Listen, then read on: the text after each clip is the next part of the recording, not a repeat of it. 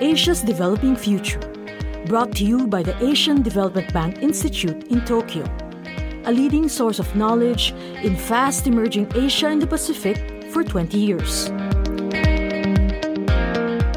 Uncertainty caused by the new coronavirus is disrupting services industries ranging from healthcare to travel and tourism to financial markets, adding to concerns about their capacity to boost Asia's manufacturing driven economies. In this podcast, Matthias Helble and Ben Shepherd, co editors of the new ADBI ADB book Leveraging Services for Development Prospects and Policies, along with contributor Valerie Mercer Blackman, explain why such pessimism is misplaced.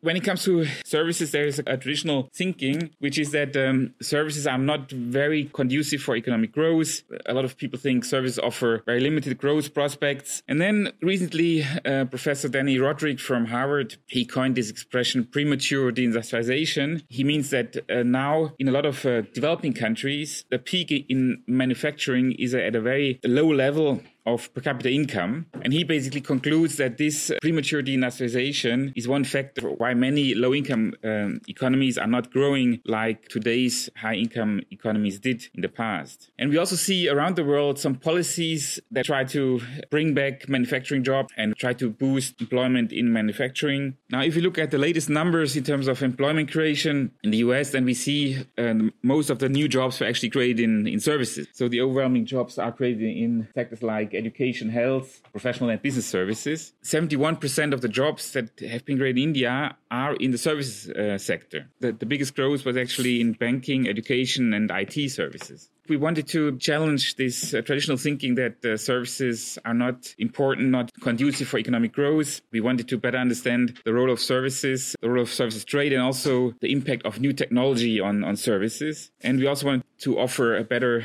policy choice. And uh, that's why we labeled this book Leveraging Services for Development. Helble goes on to describe the changing employment landscape within the services and manufacturing sectors and the factors behind it.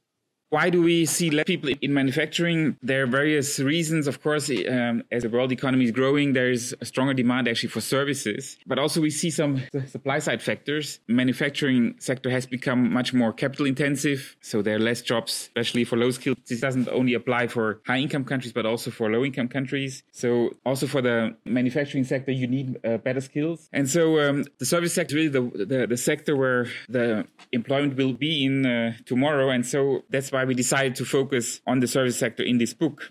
Valerie Mercer Blackman discusses the increasingly blurred line between manufacturing and services and the challenge it creates in gauging the strength of modern economies. You have uh, something that's produced by Amazon, we have an iPhone, we have a t shirt by Abercrombie and Fitch. All of these are actually factoryless production. So they're American companies that outsource all of their production to another country and to another factory that they do not own, other people they do not own, and they just uh, do the logistics, the ordering, and the distribution.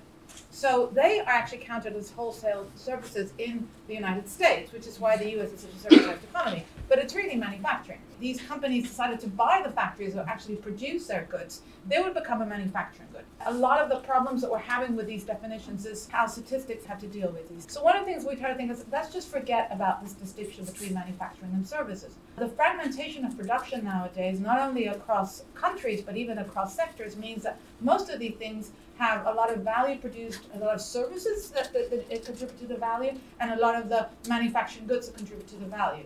Mercer Blackman details the extent to which services is revolutionizing manufacturing businesses. When you produce an automobile, you need logistics, you need research and development, you need the engineering services, you need the people who are going to do the transportation of the cars, the quality control, etc. Then there's what we see uh, service activities within manufacturing firms, and there's a lot of increasing evidence of this. And that means that there's more, even within manufacturing firms, there's more employment and support services functions such as R&D, design, logistic, network markets, and sales. If you actually look at what people are doing in these factories, most of these people are actually sitting in desks doing a service. The, the robots are actually producing the most of the goods.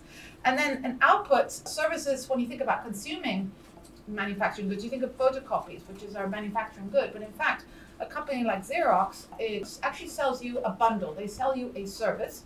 The service is we will take care of all of your printing, of all of your product reporting, of uh, the way it's delivered, all of these things, and that's that's really where the value is. Ben Shepherd concludes by underscoring the importance of services for trade and growth in Asia moving forward. Matthias talked about, you know, what I like to call the stereotype of kind of services pessimism, which is that services sectors are low productivity, low growth, and not traded. That is the view that most people and even many economists have of services. We really wanted to open that up and see whether the empirics match with that view or not. So, the first thing that I did was to look at the role of services in the development of factory Asia, which is what I'm calling this kind of boom in manufacturing activity in developing Asia between sort of about 1990 and uh, the, the mid to late 2000s. What you see, of course, is manufacturing exports absolutely booming, growing at 12.5% per annum from 1995 to 2011, which is the period that I had data for. Services grew nearly as fast, 11.1% per annum. Obviously, if you compound a 1% difference over 20 years, you get a significant sort of gap at the end of that period. But the growth rates are actually very, very similar. Part of that is transport services, okay, which is a derived demand from the boom in manufacturing, but that is by no means all of what is going on. This idea that services are non traded is absolutely not true as far as the data are concerned. Services are becoming more and more traded over time. So, Asia's trade boom, which we all know about, is in part a, a boom in services trade, not just uh, manufactured goods trade. This has been Asia's Developing Future, brought to you by the Asian Development Bank Institute in Tokyo. See the show notes for the transcript and related material. For more information about us, please visit adbi.org.